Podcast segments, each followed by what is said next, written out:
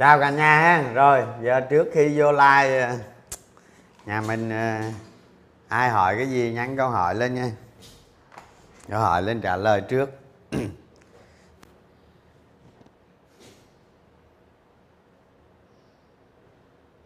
Rồi chào cả nhà, nhắn câu hỏi lên, muốn hỏi gì nhắn lên.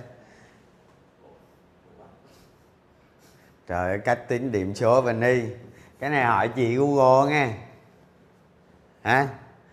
Hỏi chị Google. Vân Y là cộng tất cả các cổ phiếu lại thôi chứ có gì đâu. Dòng tiền thế nào trên thị trường thế nào? Tôi già lắm kêu chú mà, còn trẻ mà, hả? Chơi với con nít không à? Dòng tiền ở trên thị trường, em bật cái VN index này. Dòng tiền ở trên thị trường thì nó cũng tương đối thôi ha, nó tăng nhưng mà nó không tăng nhiều lắm đó. Mà hiện là nó đang đi ngang và nó suy giảm tí xíu đó, thì cái này chút xíu tôi nói. Mở lại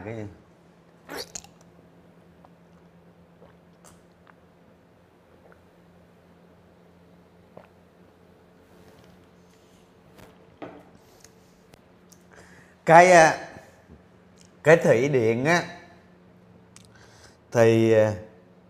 thì năm nào mà thủy văn mà mưa nhiều á, thì lợi nhuận nó tăng mạnh.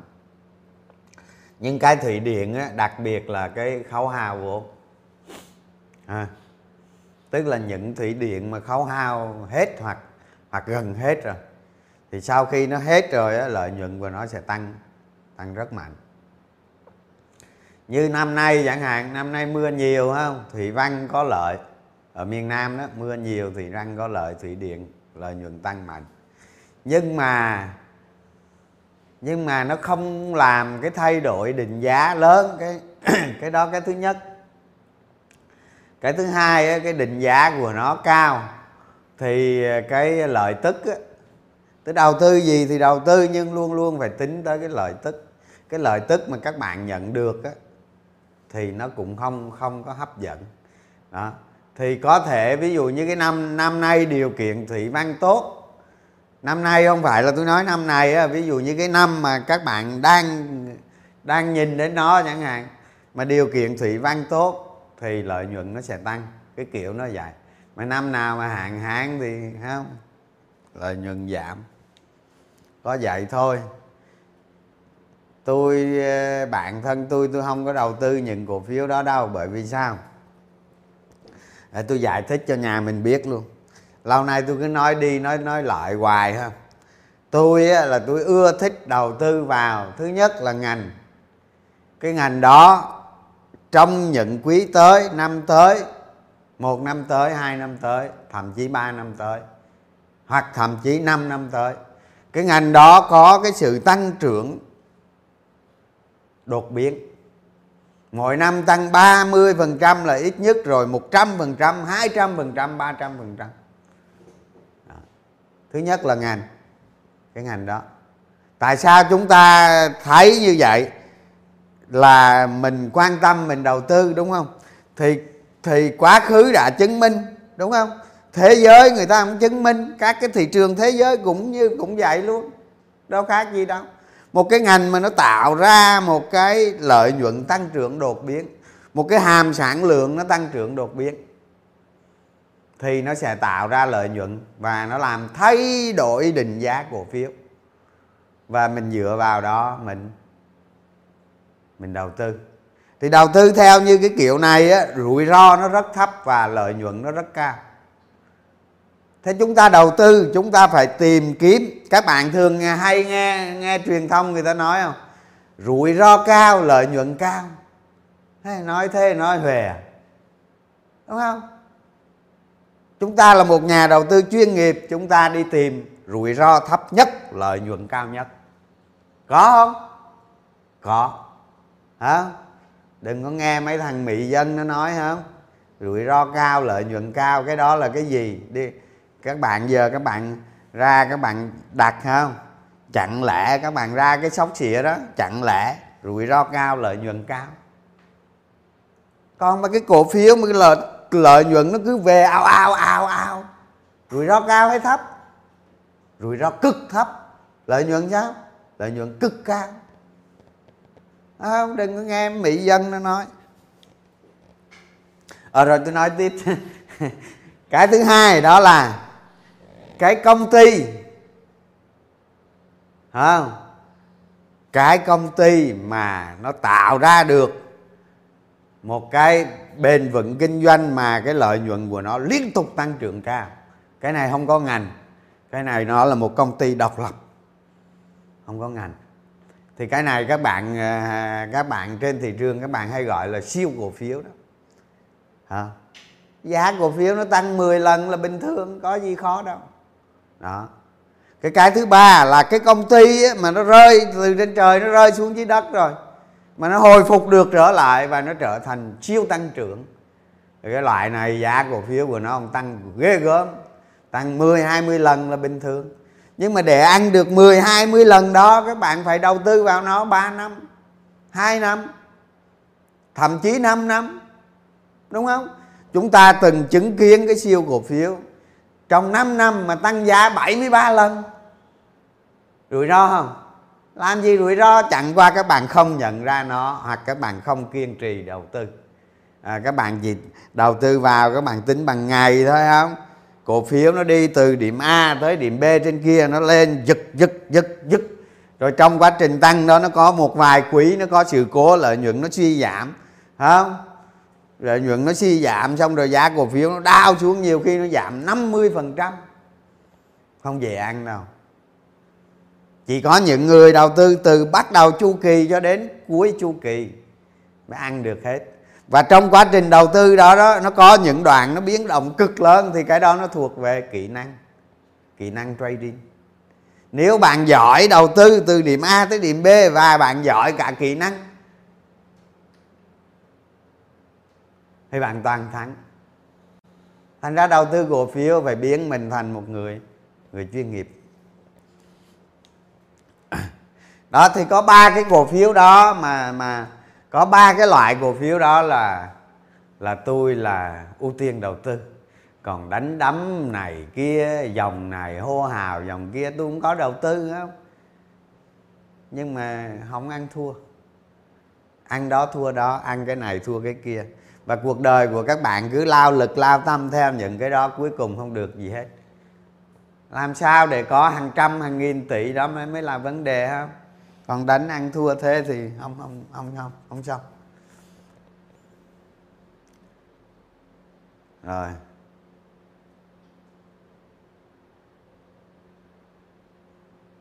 Dòng tiền luân chuyển nhanh thay đổi theo ngày.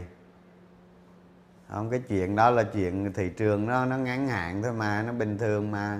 Bạn nhìn trên biểu đồ sẽ thấy được mấy cái đó. Cách xác nhận phương pháp ghi nhận lợi nhuận của doanh nghiệp bất động sản, khu công nghiệp.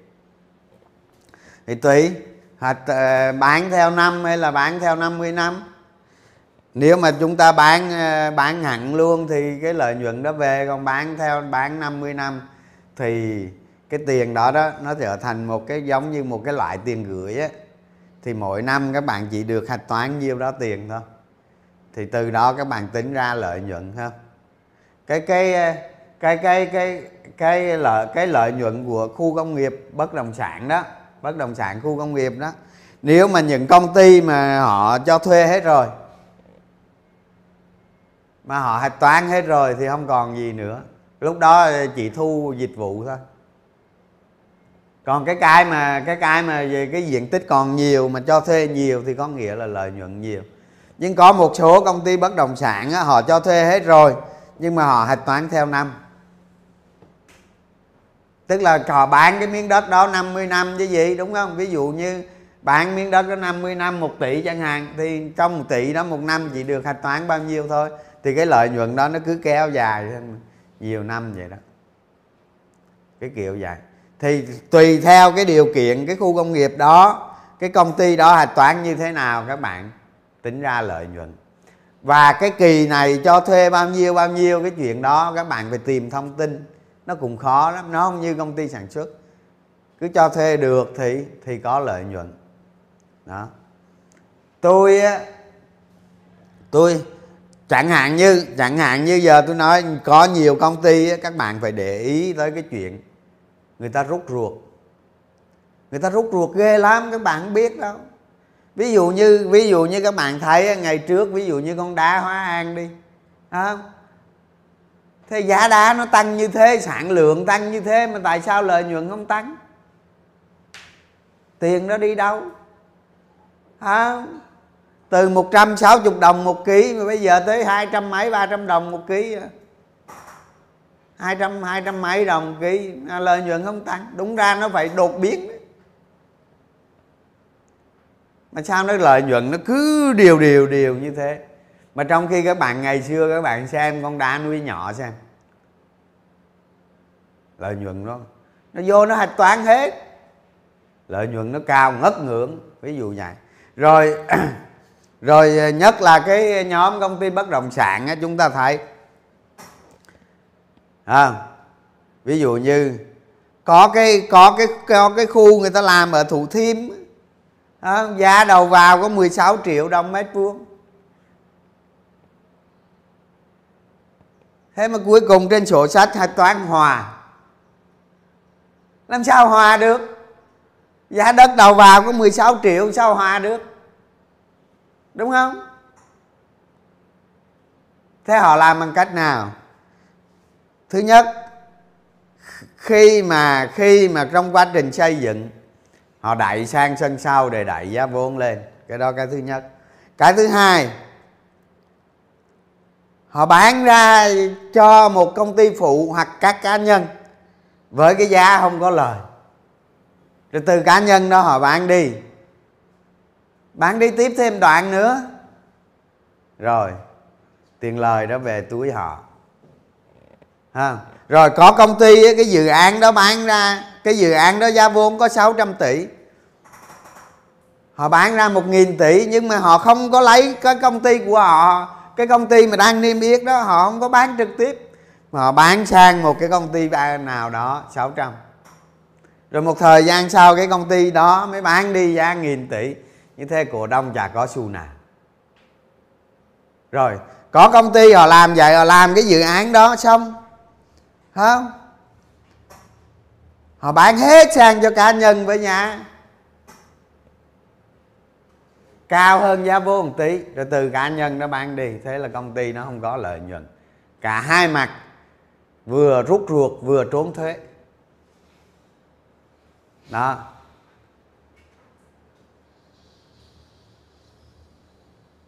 Vừa rút ruột vừa trốn thuế.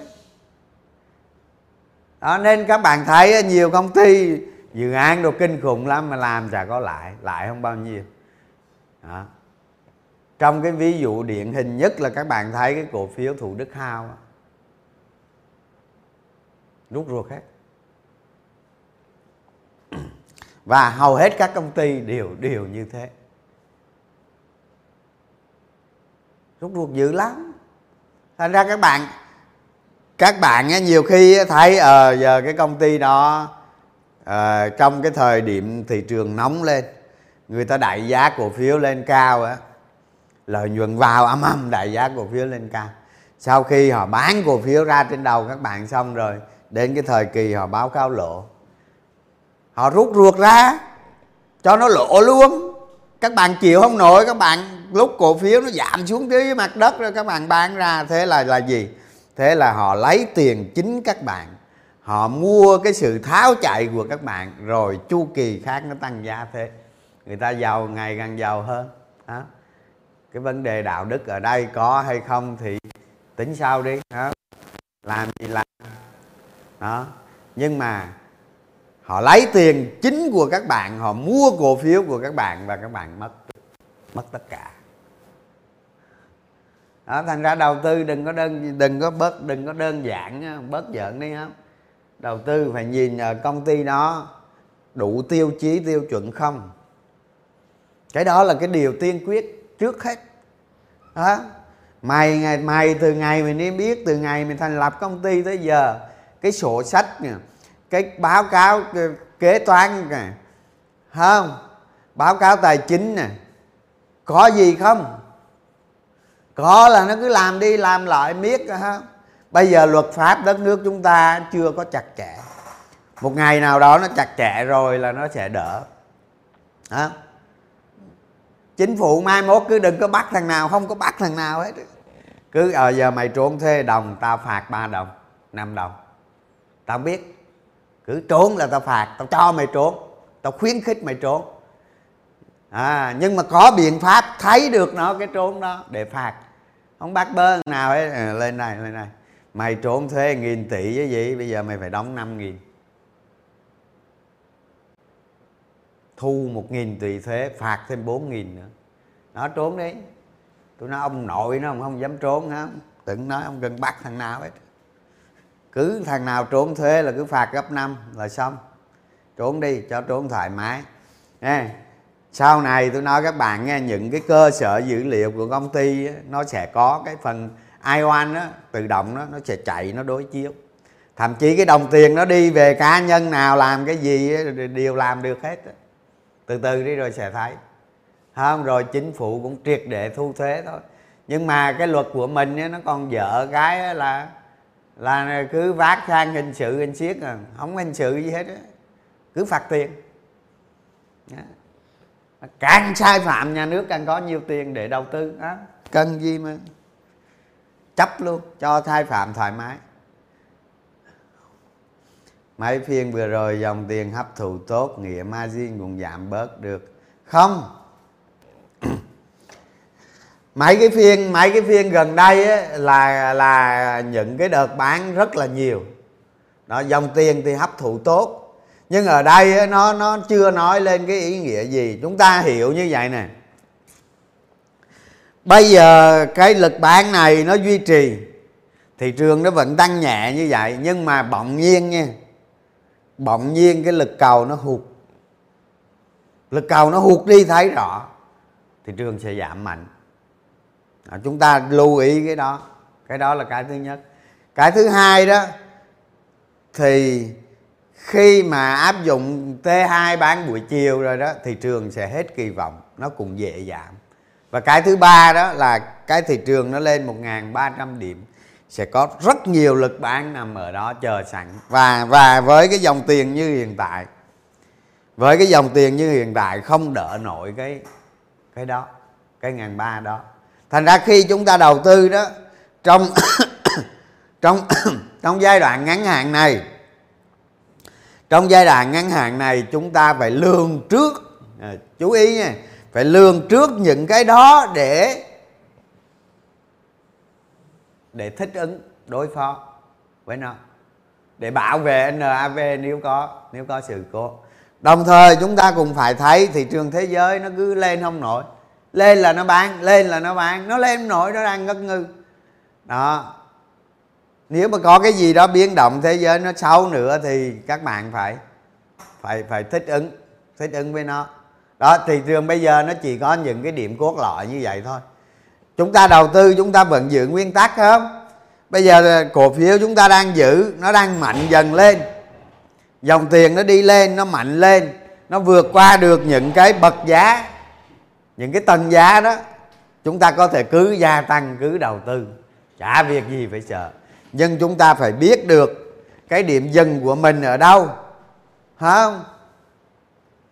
Khi chúng ta đầu tư như vậy đó, chúng ta khi xảy ra sự cố hay cái gì, chúng ta biết điểm dừng ở đâu để chúng ta hạ tỷ lệ bảo vệ an toàn. Không? Cái việc chúng ta mua thêm này, chúng ta phải giới hạn cái chốt chặn ở đâu. Ví dụ như giờ tôi nói tôi mua thêm giá 10.000, không? Rồi nó lên được 10 chấm mấy gì đó, nó ngất ngư, nó không xuống nổi, nó lao xuống nhận hàng. Thì tôi chỉ chấp nhận giá cổ phiếu nó 10.000 nhận hàng đó. Nó về gần đó là tôi sút cái đà tính sau. Tôi không để nó lộ cái khoảng đó. Tại vì bây giờ các bạn theo một cái trend hồi ngắn hạn mà. Trong quá trình thị trường nó giảm giá nó xuống thì chắc chắn nó sẽ có những cái sóng hồi lớn. gọi là bull trap lớn đó. Tại sao gọi nó là bull trap lớn? Khi nào nó vượt qua được cái đỉnh đó thì mới gọi nó là một cái, giống như quá trình đi lên nó có một quá trình điều chỉnh, thì khi nào nó vượt qua được cái đỉnh thì mới gọi như vậy. Còn bây giờ nó giảm mạnh xuống, nó hồi lên, nó hồi lên đâu đó ngất ngư rồi nó giảm tiếp, thì cái đó gọi là bull trap. Mà bull trap nó có cái bull trap lớn và cái những cái bull trap mà trong quá trình nó giảm đó. Thì cái bull trap lớn á, thì nó có điều kiện đầy đủ để các bạn trade đi, các bạn chơi, thì mấy cái đó tôi nói nhiều rồi đúng không? Đó, còn quá trình nó giảm như vậy, một hai phiên nó hồi lên đây nó giảm tiếp, hồi lên giảm tiếp, cái bull trap đó là chết đó, chết vì cái bull trap đó, đó. Còn một cái sóng hồi như thế này chúng ta có thể gọi nó là một cái bull trap lớn, chơi được. Rõ ràng chơi tài khoản nhân, tài khoản lời 30-50% không nữa mà, đúng không? Chứ có thấp đâu.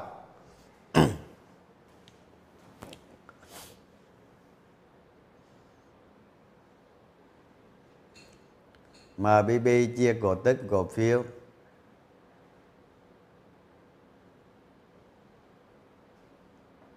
Tăng bao nhiêu đâu, nói chung giờ chia cổ phiếu không hấp dẫn đâu. Anh nhận định thế nào về dòng rồi? Hình như hôm nay công bố CPI của Mỹ chẳng phải không ta? Hình như hôm nay á, tối nay á, thì cái lãi suất của Fed đó thì bây giờ đó, hiện tại bây giờ thì có nhiều cái luồng ý kiến đồng thuận với cái việc tăng 0.75. Cái này cũng là cái rắc rối cho thị trường Mỹ mà có thể làm nó không khó tăng được trong giai đoạn này đó. Thì cái này bây giờ chúng ta không đủ bằng chứng, hiểu không?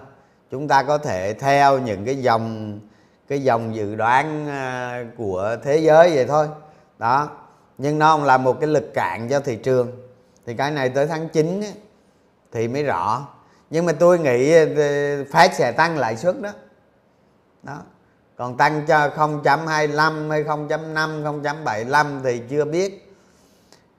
Chúng ta nhìn trên cái lợi suất trái phiếu 10 năm ấy, nó đang cao lắm đó. Nhưng cái đó là những cái dấu hiệu nó không có tốt. Thì nhưng mà nó chưa có ý nghĩa gì cả. Đó, với báo cáo việc làm quá tốt như bây giờ thì cũng đủ điều kiện cho Fed tăng lãi suất nhiều hơn. Nói tóm lại là kiểu như vậy.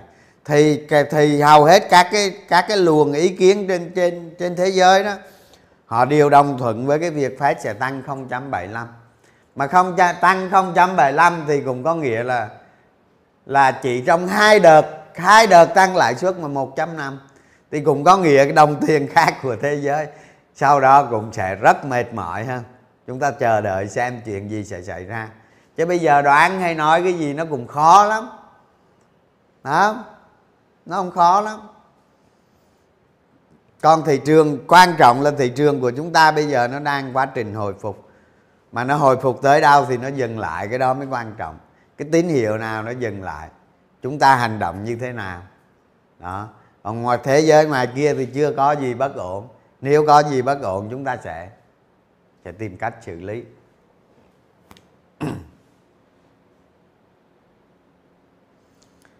Sao anh biết tỷ lệ sử dụng margin hiện tại trên thị trường? Cái này hàng quý chúng ta có thể biết được. À, sau mỗi quý thì các công ty nó báo cáo thì tổng hợp nó lại là biết được thôi. Mà bây giờ các bạn không cần tổng hợp đâu, có mấy trang web hoặc là mấy tổ chức nó được tổng hợp rồi.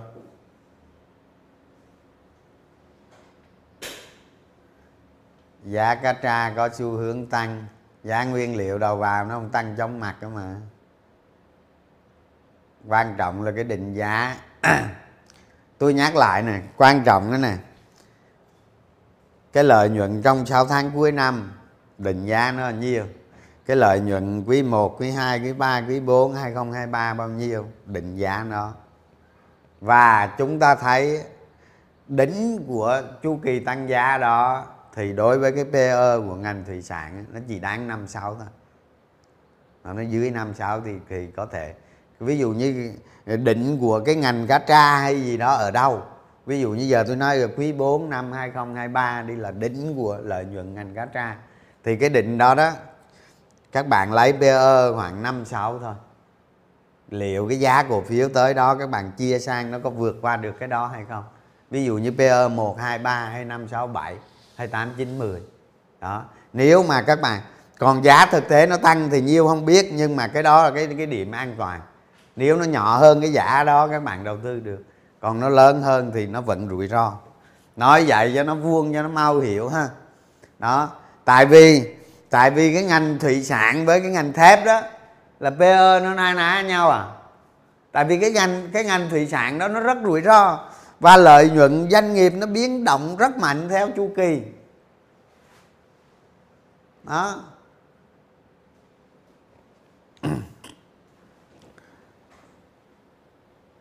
Các cặp giá đồng tiền thì bây giờ chưa có gì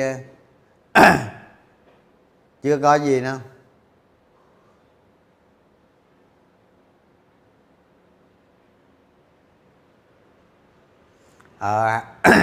HAG mà vào mà đánh T cộng thì gãy răng, đừng có rớ vào. Không? Đánh cổ phiếu, chơi cổ phiếu người ta tính 2-3 năm. À, mình vào tính theo ngày là hỏng. Đánh ăn thua tôi không biết không, nhưng mà coi chừng gãy răng. Rồi kéo xuống dưới con.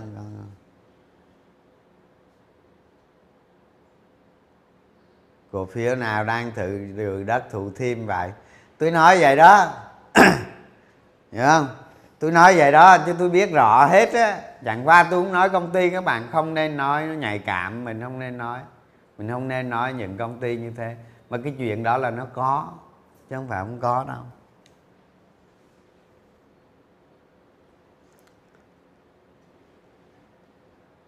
Ngân hàng nó tăng trưởng chậm tí, nó cũng tốt mà, nó tăng trưởng chậm tí thôi. Nói chung cái mức độ tăng trưởng thì nó cũng vừa phải thôi ha. Với giá cổ phiếu nó khó tăng lắm, bởi vì ngân hàng nó quá nhiều cổ phiếu, đúng không? Mà quá nhiều cổ phiếu mà muốn tăng giá thì dòng tiền vào đó phải mạnh. Mà dòng tiền lúc này vào nhóm ngân hàng mạnh thì không có, lấy đâu nó tăng. Nên lâu lâu nó sẽ tăng đôi chút rồi nó ngưng. Kiểu như tăng ít, tích lũy lâu rồi tăng ít, cái kiểu đó đó.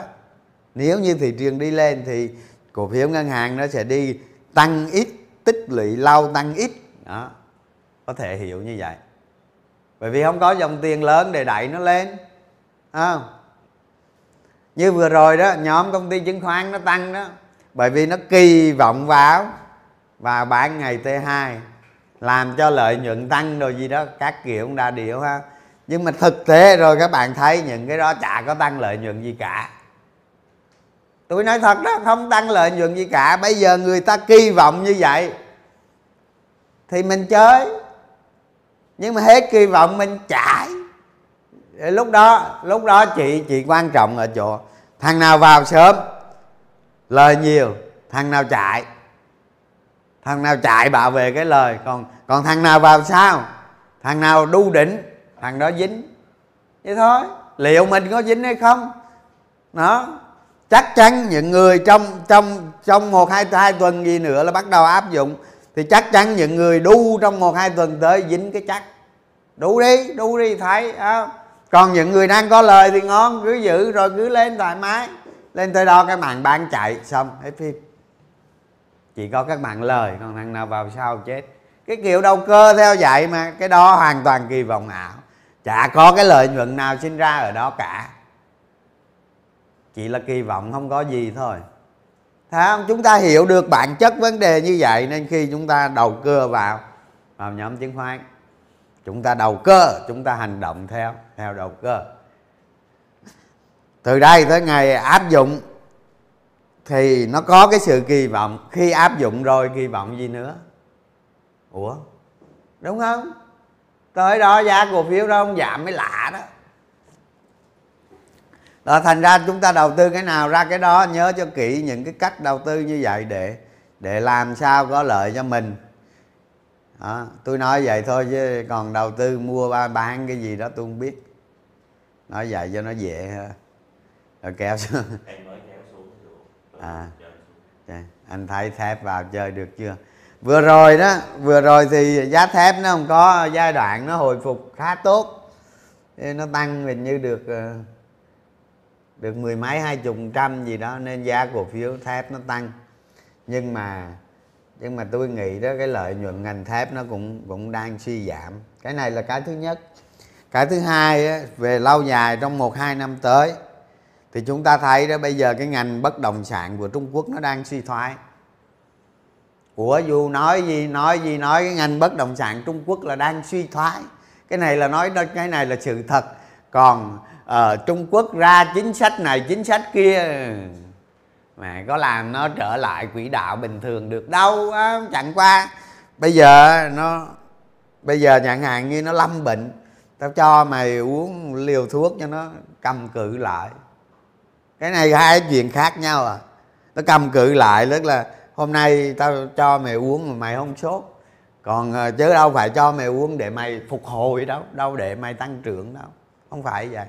Nó đang suy thoái và có thể làm cho nó ngừng suy thoái chẳng hạn. Đó, hai cái chuyện nó khác nhau, thành ra chúng ta đầu tư nhiều khi chúng ta hãy ở Trung Quốc nó ra cái chính sách này, chính sách phát triển của nó sẽ ầm, không có đâu. Làm gì có cái chuyện đó, các bạn bệnh cái ngày mai mà các bạn uống vào liều thuốc cái ngày mai rồi các bạn khỏe lên gấp mấy lần à. Làm gì có cái chuyện đó. Nên cái ngành bất động sản Trung Quốc suy thoái thì cái ngành thép trong 1-2 năm tới nó cũng có nguy cơ đó. Ai cho tôi là không đầu tư. Chỉ có ví dụ như những cái đoạn T cộng ngắn hồi phục này thì tôi chơi thôi, chứ còn về tôi nhìn cái chiều dài là không đủ điều kiện. Thành ra tôi mới nói tới cái chuyện đó, đầu tư cổ phiếu nó có điều kiện, tiêu chuẩn, tiêu chí là chỗ đó. Đặc biệt cứ thỏa tiêu chí tôi chơi, không thỏa tiêu chí thì biến hả, cho nó mau. Nói vậy để chi, để nhấn mạnh cho các bạn hiểu ha. Nhiều khi phải dùng lời vậy đó mới sáng ra được. Rồi hết câu hỏi đúng không? Có gì nữa không? Anh đánh giá giúp dư địa cho ngành cạn biển. Ngành cạn biển ha. Nếu mà nói về thuần cạn biển đó thì cái giá cạn biển cái năm vừa rồi nó cũng tăng, cái lợi nhuận của nó cũng tăng. Chúng ta xem coi con nào định giá như thế nào. Còn cái cước vận tải biển thì nó giảm nha. Đó, chúng ta phải phân biệt hai cái đó.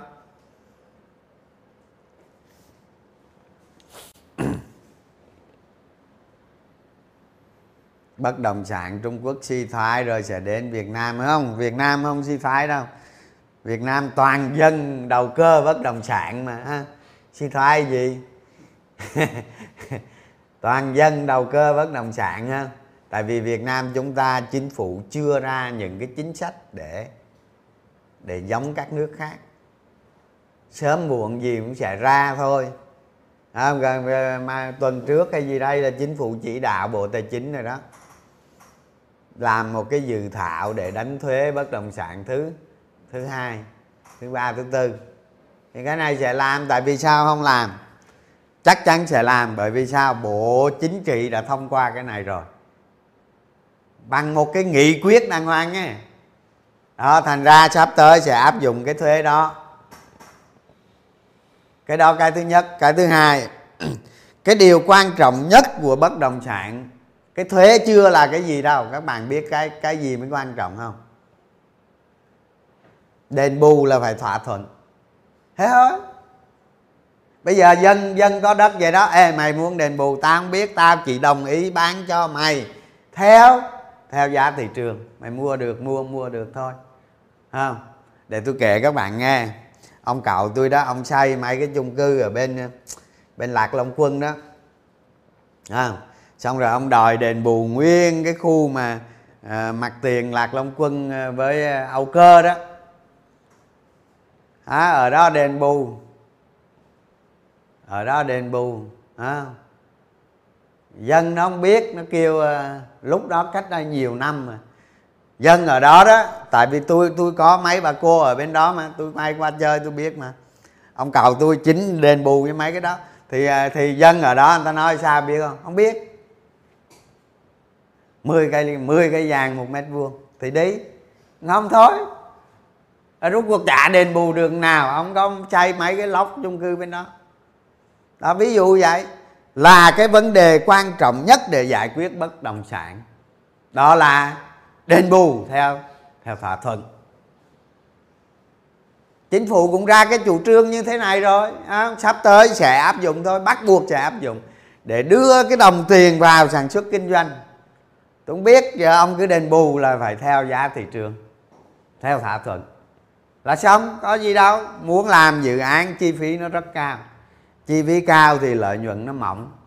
Nhưng cái điều quan trọng nhất là chính phủ người ta thấy làm như vậy để tạo ra cái sự công bằng,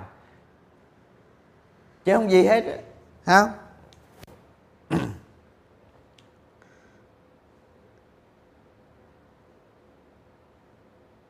Ôi, tôi nói các bạn đó, ở Trung Quốc đó, không?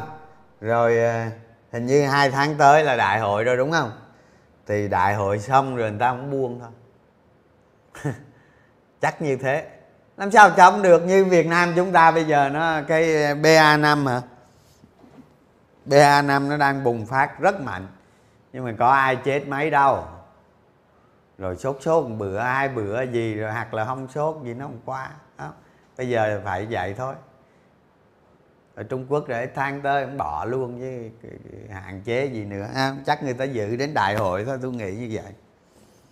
Vấn đề dịch bây giờ nó có chết ai đâu sợ. Thế thì công ty nào đang sở hữu nhiều đất sẽ phải giàu đúng không anh? Bạn sở hữu nhiều đất bạn giàu với công ty gì không? Nhưng mà nhiều khi các bạn đầu tư các bạn đếm cua qua lộ ha. Thấy công ty đó nhiều đất lắm. Đó. Nhưng cuối cùng năm này qua tháng nọ chả thấy lợi nhuận đâu, không thấy. Rút ruột cho các bạn ngon ngỏi thì thôi. Đó. Tôi thấy rồi đó, có cái dự án dưới quận 7 đó, hoành tráng lắm. Người ta rút ra 1.000 tỷ đó. Cái đường đi rút người ta, tôi không nói công ty nào đó. Người ta rút ra 1.000 tỷ. Cổ đông chả được mẹ gì hết. Sau rồi cái nhóm cổ đông lớn rồi mới bán cái đó đi, nhảy qua công ty khác. Đó, họ đầu tư vào đó 10 mấy năm. Cái quỹ đó vừa rồi cũng làm mưa làm gió trên thị trường cái nhóm đó đó. Mà đầu tư vào đó 10 mấy năm mới ăn móc, rồi đi qua cái cổ phiếu khác.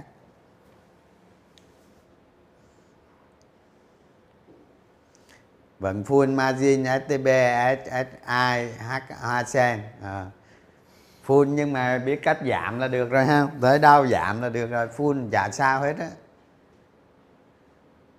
Rồi hết, còn ai còn hỏi gì nữa không? Rồi ha, rồi nghỉ ha. Thôi nghỉ thôi. Bây giờ tôi nghĩ nhà mình á. Đó giống như mấy cái ý tôi nói vậy đó. Nếu mà thanh khoản nó tụt giảm bất ngờ thì coi chừng. Rồi nó lên 1.300 coi chừng. Ngay khi áp dụng T2 bán buổi chiều coi chừng, thị trường thế giới coi chừng. Còn từ đây tới đó đó, cổ phiếu các bạn càng mạnh càng chơi, đừng có sợ gì hết, cùng lắm chạy thôi, đúng không? Không có gì sợ hết đó, đó là cái nguyên tắc chúng ta đầu tư trong cái giai đoạn này. Tôi nói ra những cái điều này để các bạn cố gắng các bạn kiểm soát được tình hình mình. Quan trọng là cái bản thân mình hành động như thế nào với những bằng chứng trên thị trường, chứ không phải là chúng ta bắt buộc thị trường đi theo cái ý của chúng ta được. Thị trường diễn biến như thế nào chúng ta đáp trả lại cái diễn biến đó bằng một cái lệnh tương ứng. Cái cách đầu tư nó như vậy đó. Tôi làm vậy đó. Tôi bây giờ ví dụ như thị trường hôm nay nó sụp, thì nếu nó sụp tôi làm gì vậy thôi. Tôi làm xong cái việc đó là tôi phé thôi. Còn thay vì các bạn không làm không, các bạn giữ nguyên danh mục, cái nó sụp cái tối lên Facebook chửi không. Đó, chửi kiểu như chửi ông trà vậy đó.